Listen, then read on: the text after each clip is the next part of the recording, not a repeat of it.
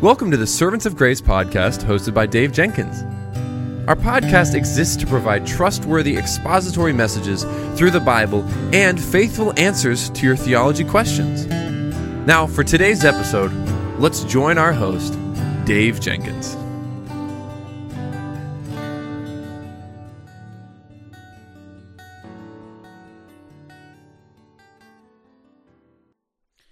Well, welcome back to the Servants of Grace Theology segment. My name is Dave, and I'm the host for this show. And on today's show, uh, a listener writes in and they have a great question What is biblical theology? The word Bible comes from the Greek word biblia, it means books. And so, what you hold in your hands when you hold the Bible is a library, a collection of documents. But we shouldn't just think of this as a as a library, a random grab bag, or a book of fairy tales. The books hang together as a whole. They're like a single episode in a 66 episode TV season, with each episode developing and even expanding and deepening the over, overall storyline of the book. The Bible as a whole has many, many themes that run all the way through it, all the way from Genesis to Revelation. That's what biblical theology is all about. It traces those themes across the timeline in uh, of scripture as a whole to see how they develop.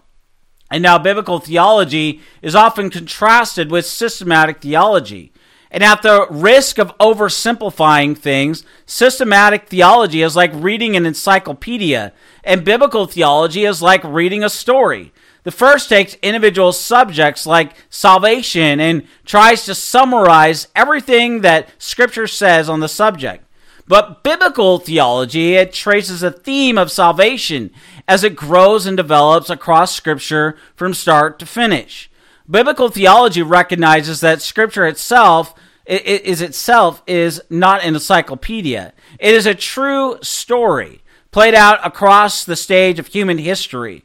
And like any story, it has a beginning, it has a middle, and it has an end. And we're not going to be able to understand the story as a whole if we don't attend to all the pieces in sequence. And like any good story, although the biblical narrative, it involves many different characters, there's a hero at the heart of it all. And, and the story ultimately is about Jesus.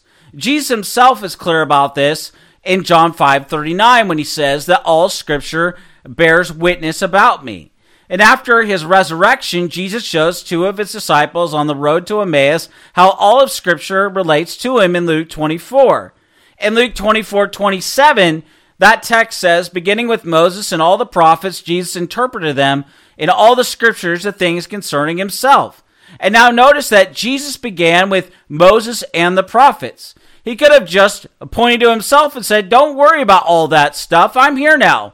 But no, Jesus encourages them and us to begin with Moses and with the prophets. And that's because if we don't understand the them, we won't properly understand the now and indeed the not yet. That's why we do biblical theology. And so read scripture in this way. And you're going to begin to see uh, throughout scripture there's a progressive revelation at work meaning that the biblical truth becomes pro- progressively clearer and clearer as the story develops. By the time we reach Revelation, we're able to see things in Genesis that we would have missed if only we had Genesis to go on. And we see the things in Revelation we would never have seen had we not read Genesis first. As Augustine put, the New Testament is the is in the old concealed, the old is in the new revealed. And perhaps it might help us to see the value of biblical theology, or even if we think for a moment about what might happen if we neglected it. And let's say we really want to understand a book. And it wouldn't work at all if we dipped in, if we started in the middle and then we dipped out at random points, uh, pointing at individual sentences and saying then that that's what the author is saying. It would be unwise even to open the book to the, to the middle of a book without reference to what's happened before. The best approach to reading a book is to start at the beginning and then to finish it, to read it all the way through, to see how the story or how the writer develops his argument. And this is what we're talking about when we're talking about biblical theology. And also, once we've done that, it's it's good to dip in and out at different places to concentrate on particular themes. That's what systematic theology is all about. But to make sense of the micro, the details, we need to get, really get to gr- deal with and come to grips with the macro, the overarching story of the whole book the way that the story unfolds chapter by chapter, with each chapter building on the one before, revealing more about the character and the plot. And so it is with Scripture. And that's why we do biblical theology. Now, the discipline of biblical theology is just as important to the life of your church as systematic theology is. Biblical theology is the root of doctrine, systematic theology is the fruit. And we need to get both right if we're going to know who Jesus is, what the gospel is, and how to guide and guard our church. Now, the phrase biblical theology, just to come back to it one more time, it can mean that theology that's biblical or what is called systematic theology. Systematic theology organizes everything the Bible says on topics such as sin, Christ, and government, to name just a few. But biblical theology is more commonly used as a means, a way of reading the Bible or a hermeneutic as one story. It says that scriptures, many human authors tell one story about Christ by one divine author. And just as good doctrine depends on good exegesis, so it depends on good biblical theology. Think about Jesus chides the Jews for not recognizing that the scriptures are all about him in John 5:39, or how he tells two disciples that the whole Old Testament points to himself in Luke 24, 25 through 27, and Luke 24, 44 through 47. And so biblical theology is that discipline that goes back to the garden, to Noah, to Abraham, to the Exodus, to the Passover, to the law, to the Psalms and the prophets, and then asks, how does this moment point to Jesus? But the problem is, is we we have not only just talked now about biblical theology, but there's a lot of bad biblical theology out there. And we need to understand as well that bad biblical theology, it kills churches. Bad biblical theology misconstrues the biblical story. It makes the Bible about us. It places us at the center of the story instead of Jesus. One example of this is theological liberalism, which redefines the story of salvation as God's work to overcome, just say, uh, about economic injustice. Roman Catholicism casts the clergy and the sacraments in a mediatorial role that smacks heavily of the Old Covenant. The prosperity gospel also imports uh, elements of the Old Covenant into the New. The list of bad biblical theology is long, whether in cults such as Mormonism and Jehovah's Witness, or in movements within the church such as the social gospel, liberation theology, or even some forms of fundamentalist separationism. Each story, though, culminates in these views in an imbalance or a false gospel, and so creates an imbalanced or false church. And so this is why we need to be clear about biblical theology and why we're even talking about it today. And yet, good biblical theology, it, it guards the church's doctrine and it guides the church towards a better preaching of the word, better practices, better paths grounded in and shaped by the word of God. It helps biblical exposition to be scripture focused and gospel centered and not moralistic and place me at the center. It focuses the church's mission on sharing the good news and making disciples who make disciples, not just doing works of mercy and justice.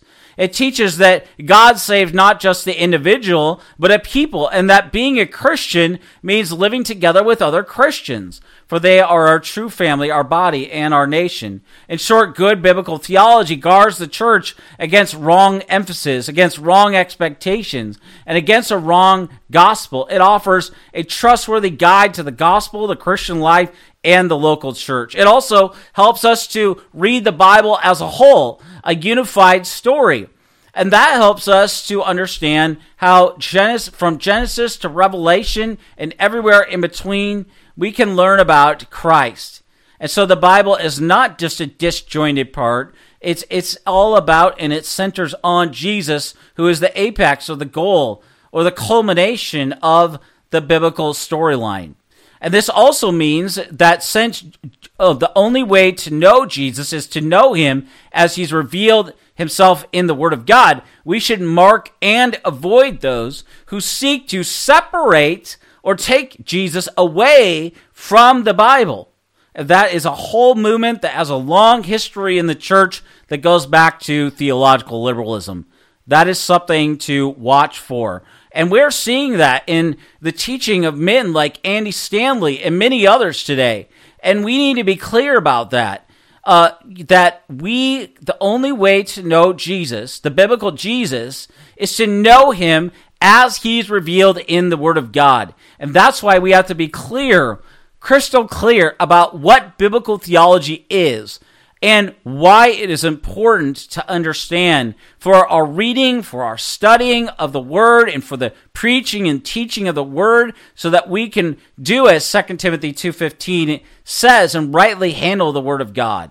Well, I want to thank you for listening or watching this episode of the Servants of Grace Theology segment. Until next week, may the Lord richly bless you and keep you.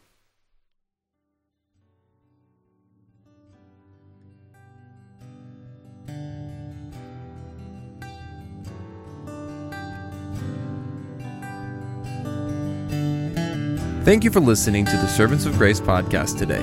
If you enjoyed the show, please subscribe, leave a rating on the app, and share our episode with your friends and family. If you'd like to, you can follow us on Instagram at Servants of Grace, on Twitter at Servants of Grace, or by searching Servants of Grace on Facebook. You can also find this podcast on the front page of our website at servantsofgrace.org.